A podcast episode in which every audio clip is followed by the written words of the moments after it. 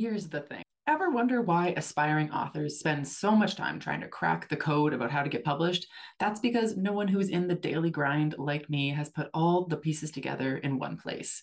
It's Carly Watters here, and as your senior literary agent on the podcast with 15 years of experience in publishing, selling books, and teaching the business of publishing, I'm here to give you the clarity that will turn this hobby into a career. Inside my course, The Author's Publishing Playbook, we have monthly live Q&A sessions to cover your specific issues, but for the rest there are over 40 video lessons that equal 10 hours of learning with professionally edited transcripts. The course will solve all your writerly problems except write your book for you. That's on you. My course is a masterclass designed to teach writers how to prepare, pitch, publish, and promote their book in today's competitive publishing landscape. It's for career driven writers, aspiring and published, who want to understand how to succeed in the business of books.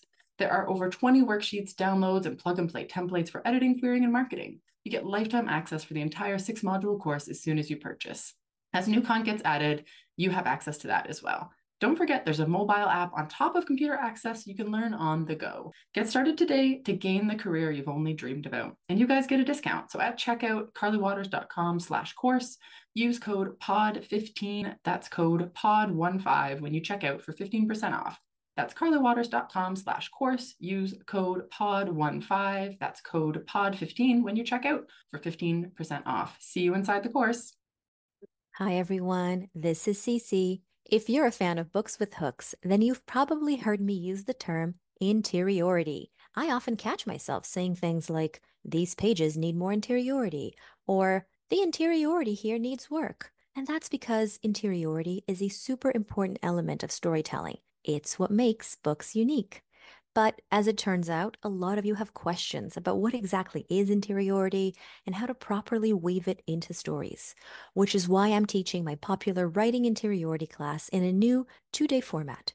We'll meet on Thursday, June 6th at 8 p.m. via Zoom to cover all things interiority, including the difference between interiority and emotions, how interiority is different from telling, how to leverage interiority into plot points, how to strike a balance between interiority and mystery, and more. And then we'll meet again for a live cozy Q&A session on Monday, June 10th, also at 8 p.m. via Zoom, in which you'll have the opportunity to turn your camera on if you choose. If you're interested, check out the link in my bio on Instagram, and I hope to see you there.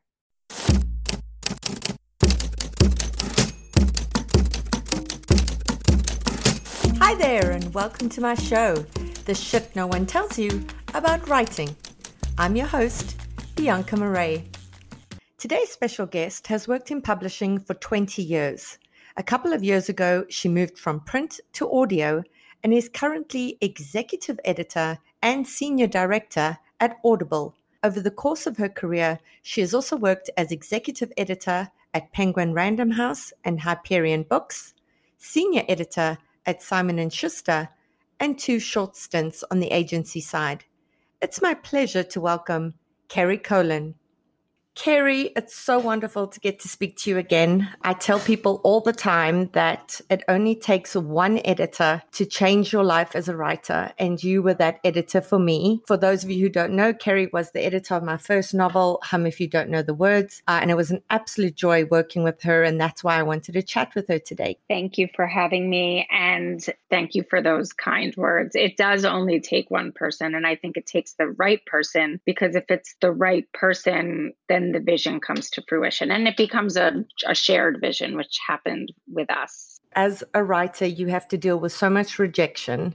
And when you're in the vortex of that rejection, when you're out on submission, you do start to feel so despondent and you think you're never going to find someone who's going to love the book and who's going to bring it to market. And I had more than 100 rejections for Hum if you don't know the words. And then there was that one yes from you. And it, as I said, was completely and utterly life changing. I was not the only one reader who loved your book before it went to market. Your book was immediately embraced by everybody in house based on the read. It really was just so wonderful. And everybody loved it right away and immediately saw it. So I always find it fascinating to hear that there are hundreds of rejections of something before before everybody at Penguin Random House loves it. So, how many manuscripts would you be getting a week in terms of submissions? On a slow week, it's very rare that you see none. I would say five or less on an extremely slow week. And then in a busier week, it could be anywhere from 10 to 15. You could really get a lot. On a on a busy week, something just happens, you get a few every day my understanding is so few editors, I mean, they aren't able to read the submissions during the working day. So it's nighttime reading, on the subway reading, it's over the weekend reading.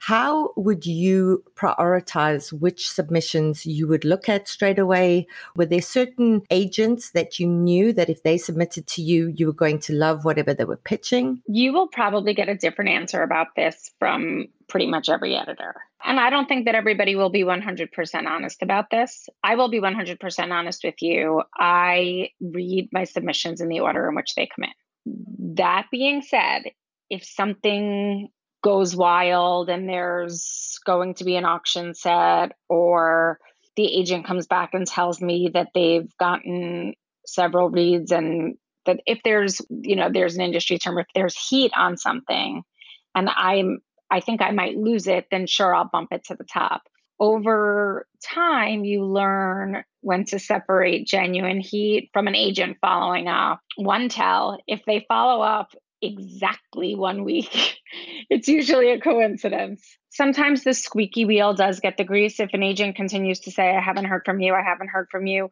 Or sometimes if there's another editor in house at a another imprint because different editors from different imprints, but the same publishing house, which I realize is confusing, can receive the same submission. And if that happens and one of my colleagues were to be interested in the book, then I will bump it up so as not to keep my colleagues waiting if I want to make an offer. Would you read every submission from start to finish? I'm compulsive about the 50 page rule. I punish myself with this rule. I really sometimes just know that that it's not going to be a fit. Sometimes I can tell right away, but sometimes you're wrong or sometimes I just think somebody's worked very hard on those whether they be 150 pages or 200 pages or longer that you owe them at least 50 pages to really understand where it goes. You've got to give you know if you're if you're making a determination on a manuscript based on writing based on plot and character those are things that you can't gauge um, not everything you can gauge until you're at least 50 pages in so while i know i might not love the writing something might surprise me in the plot or the character and then maybe i might keep reading to see if there's something i can switch about how the writing comes about. But the writing does tend to be one of those things that if you don't love it and you aren't a match to how it's reading on the page, then again, you're not the right fit. If you got a submission and you immediately got excited about it, can you talk us through the whole process from the reading to acquisition? Because I was always under the impression that an editor would read the book, they would love the book, and they then by themselves made this offer on the on the novel. And obviously it's much more complicated than that. I sort of also have a rule of when in doubt, be out. This is a very long relationship that you live for a lot, you know, that you live with for a really long time it's almost like a, a relationship like any other. If you have doubts it's probably not the perfect match. And that those are doubts that i'm talking about that aren't aren't editorial that can be fixed. Things that if you're just not sure about the market. What happens next is that we you have a weekly editorial meeting this is pretty standard for pretty much every single imprint and every single publishing house. Some some do additional meetings in addition to an editorial meeting, but almost all have an editorial meeting, which is the entire editorial team. And then usually present are also people from sub rights and foreign rights. The, um, at least one person from our marketing team, from our publicity team, our associate publisher, and our publisher are there. So it's a room of colleagues and everybody goes around and talks about something that's in whether they're on the fence about it and they want other reads or they're very excited about it.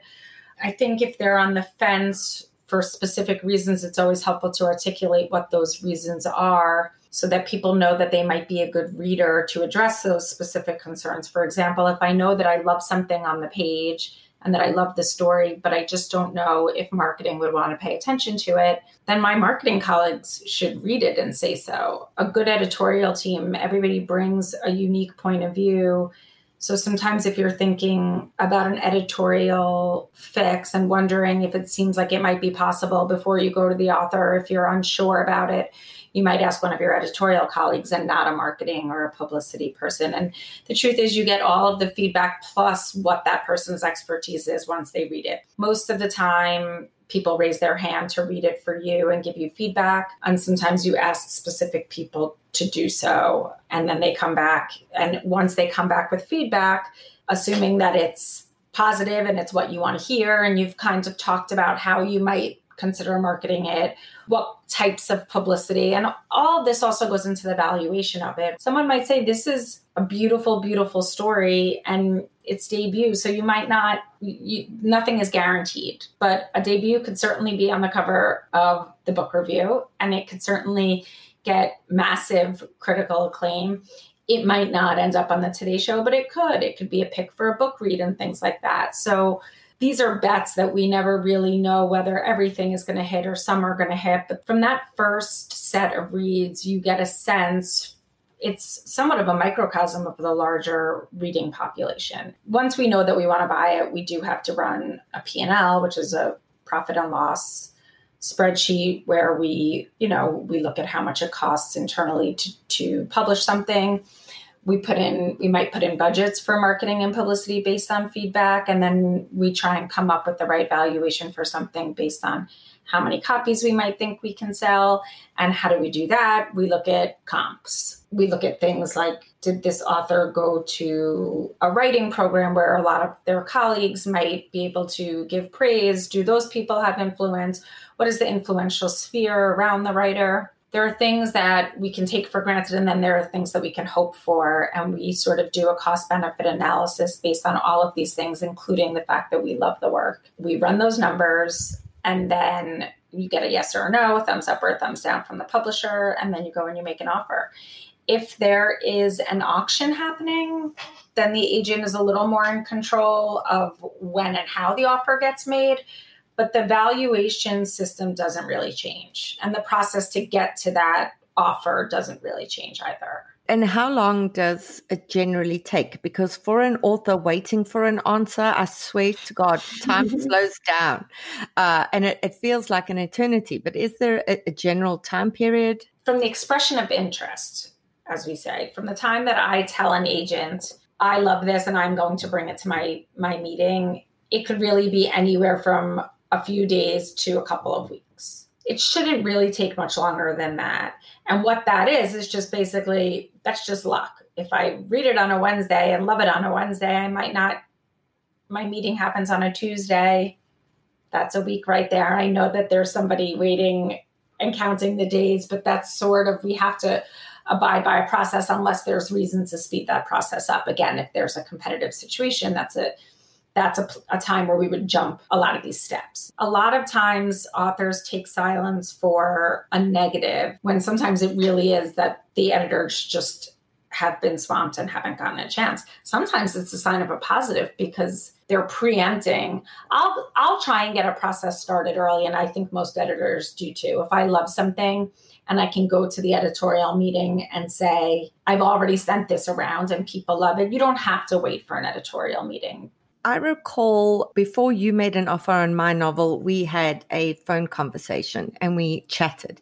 Is that something that you do often? I try to always have a conversation with the writer before, even if it's just to express passion and say, I don't have a single note, which I think it's important for both people to know that they're on the same page. Um, and I think that it's important, not just that I love it, but that the author understands why I love it, because the marketing of it and the messaging of it, so much of that happens, is going to start with me. That if I love it for a reason that the author doesn't relate to, that can cause a lot of friction, even though it's a positive thing, but it can cause friction along the way, just in terms of copy and in terms of artwork and in terms of all kinds of things, in terms of targeting an audience. So I really do try and make sure that there is a match personality wise. And every editor works differently with authors too. Some editors, like authors, you were saying, some authors really are get very upset about being edited either heavily or at all. and some really want really crave edits and want to dive in with somebody else and with a second pair of eyes likewise editors are very different not necessarily in whether they want to edit something but in how they edit it. Some editors really don't want to see a manuscript before it's finished. Some want to see it in installments of chapters and things like that and and that's important. For me i don't have any hangups about that process because i am a very staunch believer in a comfortable and happy writer is going to result in the best book. And so for me, I'm able to adapt, but some editors do best when they have it a certain way. And I think those are important things for both parties to know ahead of time. What's your advice to writers in terms of the writer editor relationship? I'm sure you've had experiences with writers that have been absolutely wonderful. And then I'm sure you've also had experiences that were really tough for whatever reason that, you know, someone wasn't listening to your editorial input or they didn't make their deadlines or whatever the case may be is. To an emerging writer who's hoping to get their work out there with an agent, with an editor at some point, what is your advice to, to those writers as they enter into that kind of relationship? The same advice as any relationship, be communicative. I think that very often all kinds of relationships fall apart because there's misunderstanding that stems from a lack of communication or communication not done well, miscommunication. And what I mean by that is that sometimes authors feel, oh, I don't want my editor to think I'm difficult because then she won't prioritize my book and nobody's going to read it so I'm not going to tell her that I hate that jacket or I'm afraid to say, push back on that edit. Editors are happy to hear all of this. I think that most editors really enjoy the collaboration. It's not so much what it is that somebody is saying, so much as how they're saying it, you know, and I think it goes completely both ways. I think that one of the best skills that a good editor has are diplomacy and communication. So if your job is to critique somebody's life work, you better know how to say that in a way that is not hurtful and that helps them to understand why it is helpful to their larger vision and mission. And I think that that goes both ways. I, I say to authors all the time if you don't like this, it's your name on that cover. So there are ways to advocate for yourself also without being quote unquote difficult, you know. And I think that saying, I hate these covers. What kind of hack did this is probably an example of the wrong way to communicate that you don't like something or saying, wow, these are these are quite lovely. I can see that there's talent. However, I'm a little concerned. I was thinking of something more like this and then constructive and that's when sort of the relationship gets flipped and the author becomes the editor, which happens a lot. It happens with descriptive copy, it happens with art. So I think that just making sure that you're being heard, because at the end of the day, it is your passion and your vision and your work, and it has your name on it. And just but making sure that you understand that you are part of a relationship and part of a larger ecosystem. So respectful and clear communication, I think, is key. Something that surprised me with my first novel was there would be these periods of intense activity. It would be, I need you to get me this, this, and this, and I need it now. And then there would be months of complete and utter silence. And once you've published a novel, you expect that and you actually enjoy the months of silence because it means you can work on something else. But with your first book, you kind of get nervous. It's like, why am I not hearing from them? Why are things quiet? And there's a huge amount of time between when the book is acquired and when the book is slated to come out. It could be 18 to 24 months. It could be up to two years before the book comes out. Could you give us an indication of what you are busy with in those 18 to 24 months? What all is being done behind the scenes that the author is not seeing, but that you, as the editor, you creating buzz, you generating interest?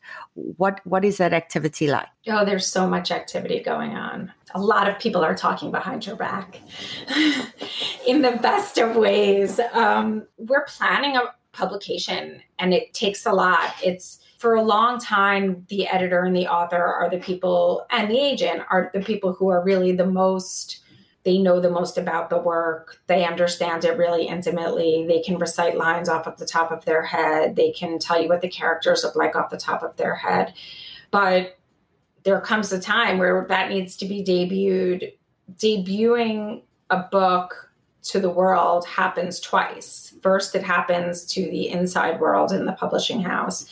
And then that world, and it takes that whole world to then introduce it to the public and its readership and find the fans. And to really find fans and do a good job of that, you need to be able to identify audiences. And how do we do that? So these are all very buzzwords and it's all very general, but what we're literally doing is creating a campaign. So we're having, I would say, once we have a finished manuscript, that's when we send it out for reads. We'll make galleys as many months in advance as possible. We are putting together selling documents for our marketing team and for our salespeople. So we're putting together sales bullets. We're putting together key selling points about the book. We're putting together key selling points about the author.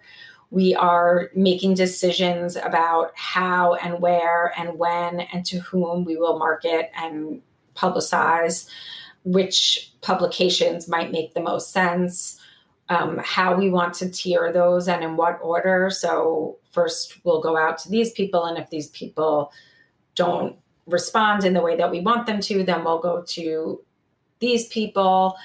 And it's an extremely coordinated effort between the marketing and the publicity team and the sales team. And then there's also a timing issue. So, we have to organize it on a publishing calendar, which does look like the regular calendar year. So, but everything goes into a season.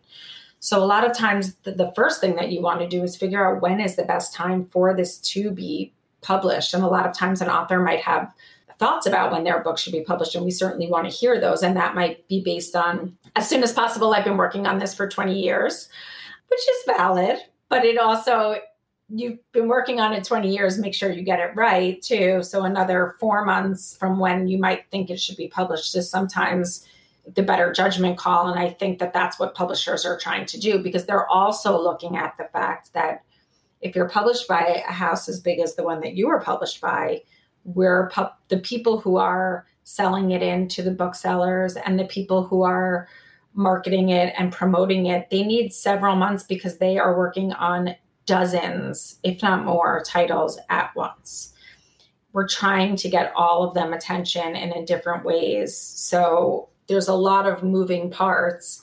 And if we think that there's too much competition in one space, we'll try and space things out. Or if we think that things are going to be looked at similarly, sometimes we get input from booksellers about a jacket and we need to go back and come up with new comps to show to the author for the jacket. Sometimes we get feedback where we say, We love this read, but we need more blurbs.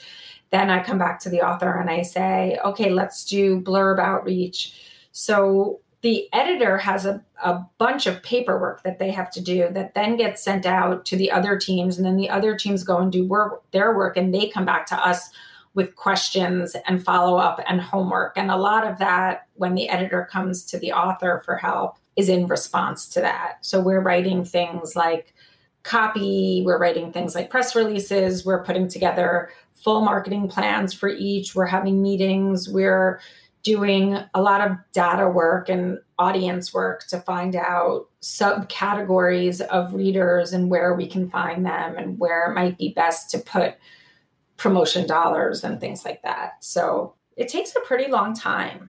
We just registered my youngest kid for kindergarten. I cannot believe it. One of the tricky things about my kids being in French immersion school and not having French as a language myself is I'm honestly worried about how I'm going to assist with homework as they get bigger. They're young now, but I see it coming. We are honestly so lucky, though, to live in a city that's bilingual and we have bilingual friends and francophone friends. So I know it's going to be easy for our kids to pick it up. Me, on the other hand, I am worried about me. I grew up somewhere where French class was not taken seriously, and now I have to make up the difference. And that's where Rosetta Stone comes in as the most trusted language learning program available on desktop or as an app. It really immerses you in the language you want to learn. Rosetta Stone teaches through immersion, which is a proven way to learn a language. Instead of memorizing and drilling vocabulary words, you learn by matching audio from native speakers to visuals, reading stories, participating in dialogues, and other practical language skills to fast track your ability to communicate fluently. There are no English translations in the product. You're honestly getting trained to listen, speak, read, write, and think in your new language, which is what everybody wants. Rosetta Stone users especially love the speech recognition feature. As you practice speaking, Rosetta Stone uses advanced voice recognition technology to match your audio, the audio from native speakers, and then give you feedback on how well you're pronunciating the words so you can really hone those pronunciations. It offers 25 languages from Spanish, French, Italian, German, Chinese, Korean, Japanese, even Dutch, Arabic, and Polish. This is the best language program because they have been an expert in the language learning field for 30 years and used by millions. Thousands of companies and government organizations use Rosetta Stone to support language training online. Of all the apps, Rosetta Stone uses the best speech recognition technology, so it compares your sound waves to those of a native speaker for better feedback to improve. They have a patented speech recognition engine called TruAccent, which is built into the program. As you practice speaking, you'll get feedback on how well you're pronouncing words. The other language learning apps use spe- speech recognition to detect what you said, but Rosetta Stone tells you how well you said it compared to native speakers. It's like having a personal trainer for your accent. Think about the cost of a one month language course. Think about the cost of one hour private tutoring sessions. With Rosetta Stone, you enjoy lifetime membership and accessibility on desktop or app. We have a special offer for you guys. That's 50% off. That's a lifetime access to 25 language courses on Rosetta Stone for 50% off. This is a steal. Do not put off learning that language. There is no better time than right now to get started. For a very limited time, the Shit No One Tells You About Writing listeners can get Rosetta Stone's lifetime membership for 50% off. That we want you guys to go visit rosettastone.com slash today. That's 50% off unlimited access to 25 language courses for the rest of your life. Redeem your 50% off at rosettastone.com slash today today. Are you looking for beta readers, some of whom might potentially become writing group members down the line? Are you wanting to be matched up with those writing in a similar genre or time zone so they can critique your work as you critique theirs at the same time? Your manuscript doesn't have to be complete to sign up for this 3,000 word evaluation. This particular matchup will be open to registrations from now until the 2nd of June, with the matchup emails going out on the 3rd of June. For more information and to register, go to biancamarais.com, look for the beta reader matchup page, and please spread the word. The more writers we have signed up, the better the matches will be. What can the author do in the meantime? Because these days, as authors, we are having to do a lot of promotion ourselves. It's no longer just up to the publisher to promote an author, we are having to be active on social media. We're having to engage with booksellers, with our readers, have a website, etc., etc. I know for me, I will spend kind of two to three nights a week on Zooms with book clubs that is stuff that's happening constantly that we are having to do to build an audience, especially when you're a debut author. Um, and these days, readers love reaching out to authors. They love how accessible they are. Do you ever suggest to writers perhaps that they do media training or that they do any kind of training? Because sometimes writers can be extremely introverted um, they love the process of writing, but I know some writers who hate going on tour. They hate speaking in front of people. It's a huge issue for them. So, is this ever something that you will try and identify early on so that they can start building up their confidence or or their skill in certain areas? Absolutely. We always tell everybody to work on their social presence while there's downtime.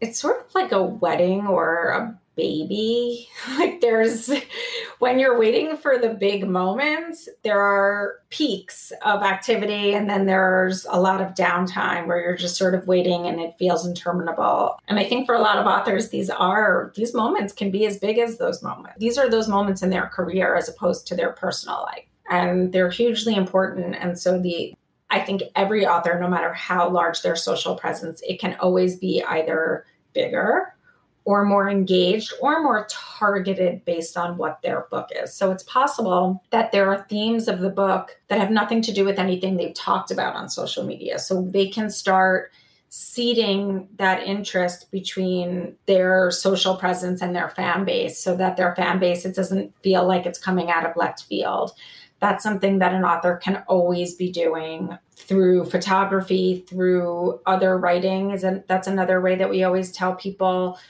depending on what type of writing you're doing for novelists, sometimes it's getting a short story published, or sometimes it's doing an editorial, which is a little bit of a different type of writing. Sometimes it's creating videos on whatever platform it might be. And sometimes it's creating a completely different presence that they didn't have before. Potentially, they've exclusively been on Facebook, and we feel like they really need to also be on Instagram or Twitter for one reason or another. We tell them to be reaching out to their colleagues in the writing community and meet other writers, reach out to booksellers, go to your local bookstores these things seem really small, but as you've learned, you know, they really matter. These are the um, these are will be your loudest evangelists in the coming months and year when the when it's time for the book to be published. Booksellers remember when you come in and say hi and introduce yourself. They will hand sell your books to customers looking when people are allowed to be in a bookstore again. Booksellers are amazing. I was blown away by how one bookseller who loves you, who loves your book, what a difference they can make in terms of the hand selling. There's a bookseller in Toronto who I heard via other people was hand selling my novel to people who were coming in wanting to buy something else. And he would go, Oh, no, you don't want to read that. You want to read this. Mm-hmm. And I went to the bookstore to go and see, and I actually saw him doing it. I caught him in actions and it was amazing. And to say thank you to him, I actually, I said, What can I do to say thank you? And he said, You can name a character in your next book after my wife which is exactly what I did. And now he sells the second book because his wife's name's in it. And and relationships with other authors is so important as well because the one thing that I really struggled with in the first uh, with the first book was reaching out to authors for blurbs. I'm not someone who's able to ask for favors and to reach out to strangers to ask them to please find the time to read my book, to say nice things about it. I really struggled with that. And I found with the second book, it's easier because by then you've done events with other authors, you've gotten to know them, you've reached out, you've offered emotional support over bad reviews or whatever the case may be is. So, um, as an author waiting to get published, if you're able to build up those relationships, uh, I think it, it's super helpful for down the line. From the beginning, the self promotion piece is something they really need to do their best. That is the most work we can do within ourselves. And I tell every single writer get comfortable with it and get comfortable with it fast. Because if you want other people to sell your work you have to be able to sell yourself. And it doesn't always have to be in this slick used car sales woman way that people think of you know? It can be in a way that is humble. It can be this is my life's work and it's special to me because and then for you you had a personal connection to the story and the setting in the story. You had an origin story. Telling that origin story is as compelling of sales material as anything else i've ever heard. And so i i encourage authors don't just sell for the for the sake of the sale sell for the sake of the passion and the rest will follow it's yeah. the rejection all over again and that's why the rejection also helps at the beginning when people reject the book itself is it prepares you for people who are blurbing it to either not like it or or say i don't have time to read this when in fact that first round of rejections is way harder because yeah. it's a matter of it's happening or it's not and they can be a lot harsher most people who aren't blurbing your book don't say i'm not blurbing this because i don't like it they're blurbing they're not blurbing it because they don't have time more often than not well, and it prepares you for the the vicious professional reviews as well, etc., etc. So yeah, we we deal with quite a lot of that. Something that I'm seeing more and more in the industry, and I've been speaking to writers who've been writing for many many years, and they're noticing this change as well. In that I don't know, 10 years ago, 15 years ago, writers were given the opportunity to build a career they weren't expected to kind of hit it out the park straight with their first novel. And it was okay for the first novel to kind of be successful and for a writer to slowly build up a readership and an audience. But it's my understanding now that editors are getting a lot more pressure on them in terms of sales.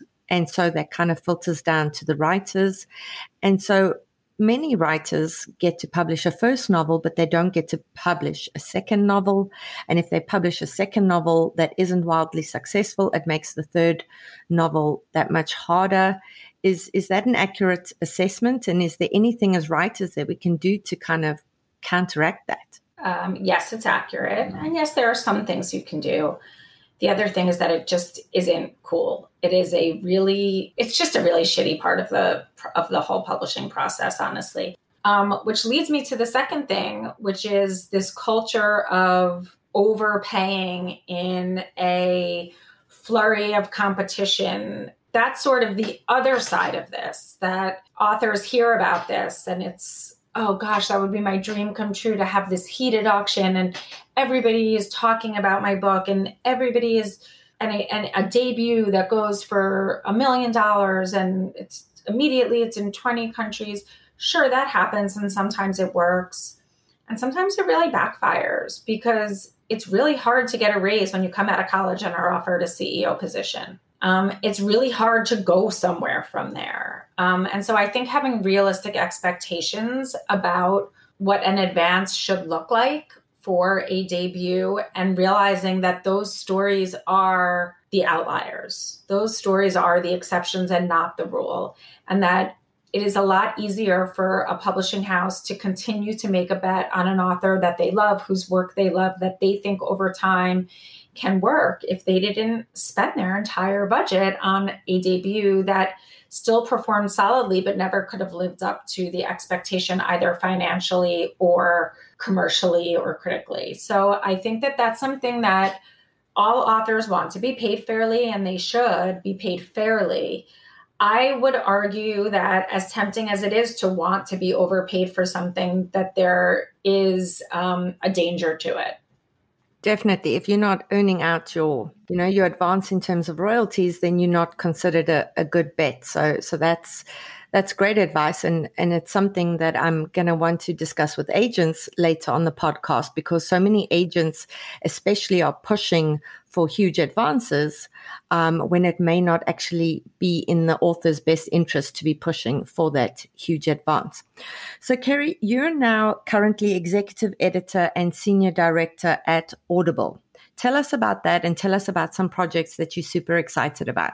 It's been a really fun transition. After working in one space for a couple of decades, it's really exciting to be able to play around in a different medium, to play around in a different format, to have the definitions of success be different, to have my creative juices flowing in different directions and things like that. So that's been really fun. I joined about a year and a half ago, and it took a little while for my first projects to come out if this were book publishing, it would have been fast. In audio, the speed to market is a lot quicker for obvious reasons. It's all digital. It's and it's just the gestation process in house as opposed to what we've been talking about here is is a little different. So a year and a half is a little on the longer side, but I also was familiarizing myself with how to make something in audio, whereas I I had a lot of apprenticeship in print. So I just had two new projects come out. One of them is called Letters from Camp, and it is a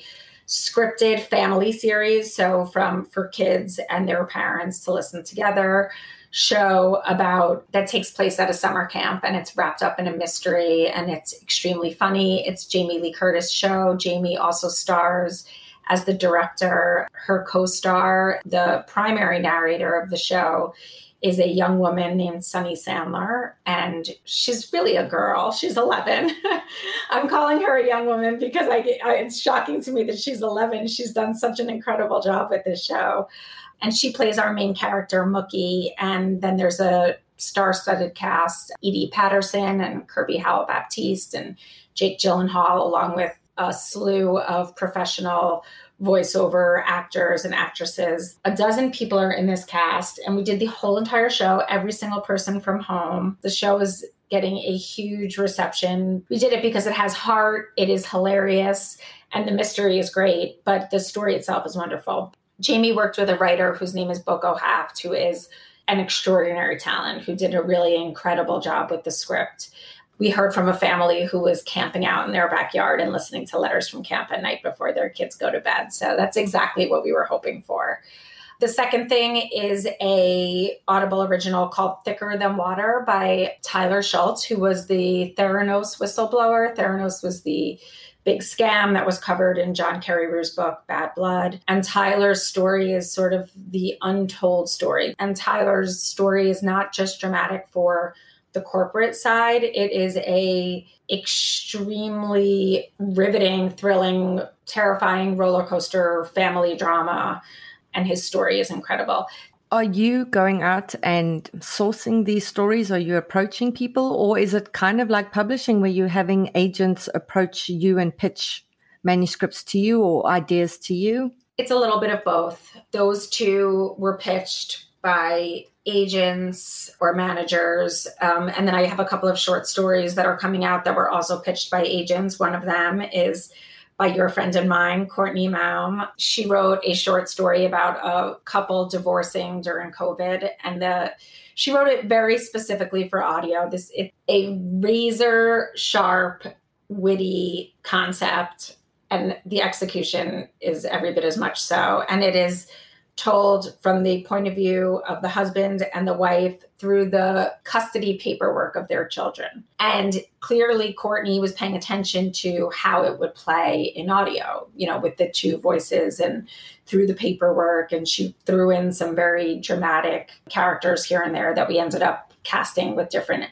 voiceover actors. So it was a ton of fun to do. The audiobook space is a huge market for authors and it's becoming increasingly more so. And on Audible, of course, we have all of those audiobooks. So if I can do something fun with an author that is different than what they're doing in the book space and be able to link the listenership with the readership, then that's great because it just makes each of those segments bigger and it allows them to broaden their fan base. Thank you so much for taking time out for us today, Kerri. And that's it for today's episode. If you have any questions about writing or publishing, please email me at theshitaboutwriting at gmail.com and I'll do my best to get them answered for you. I hope you'll join us for next week's show. In the meantime, keep at it. Remember, it just takes one yes.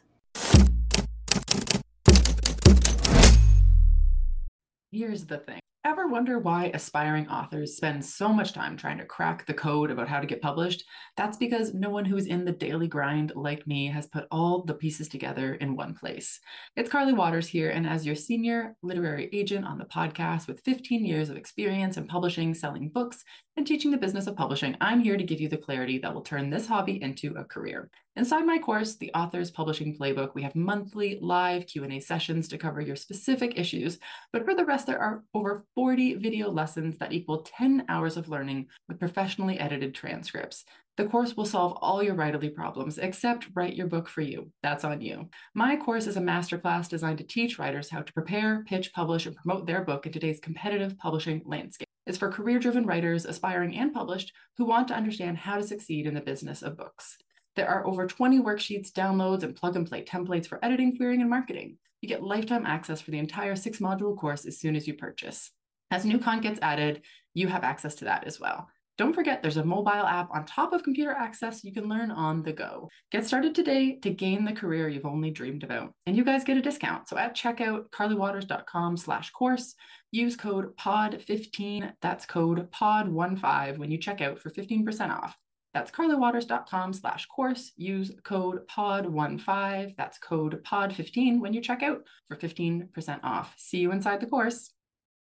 Hi, everyone. This is Cece. If you're a fan of books with hooks, then you've probably heard me use the term interiority. I often catch myself saying things like, these pages need more interiority, or the interiority here needs work. And that's because interiority is a super important element of storytelling. It's what makes books unique.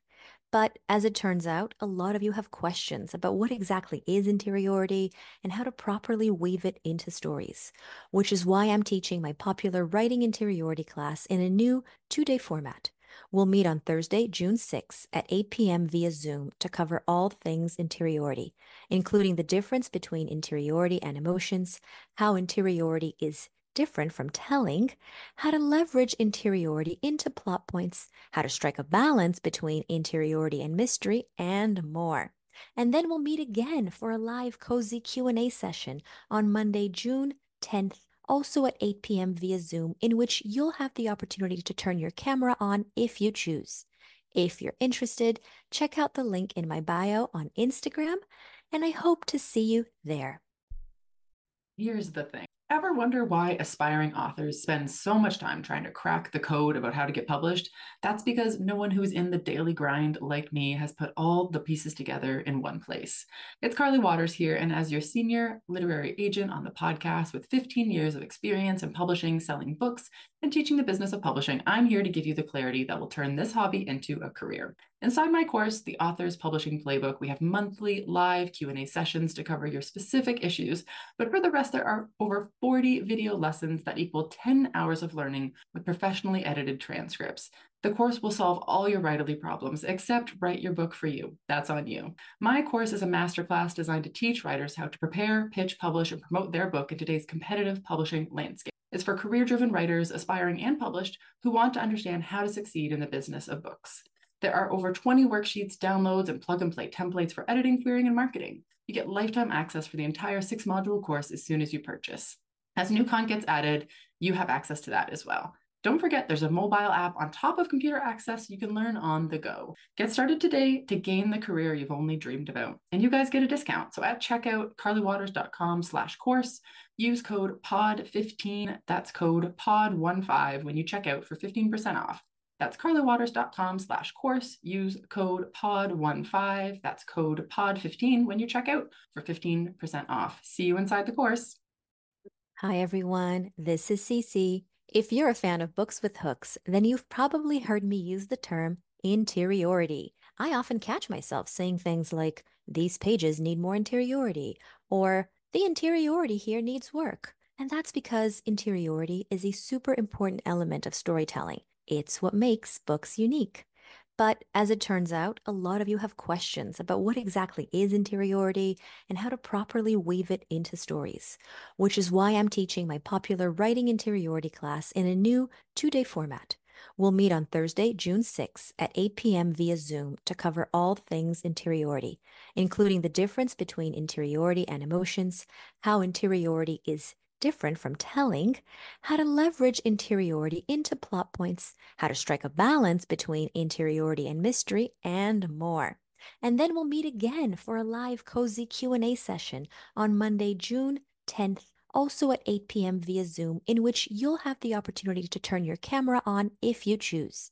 If you're interested, check out the link in my bio on Instagram, and I hope to see you there.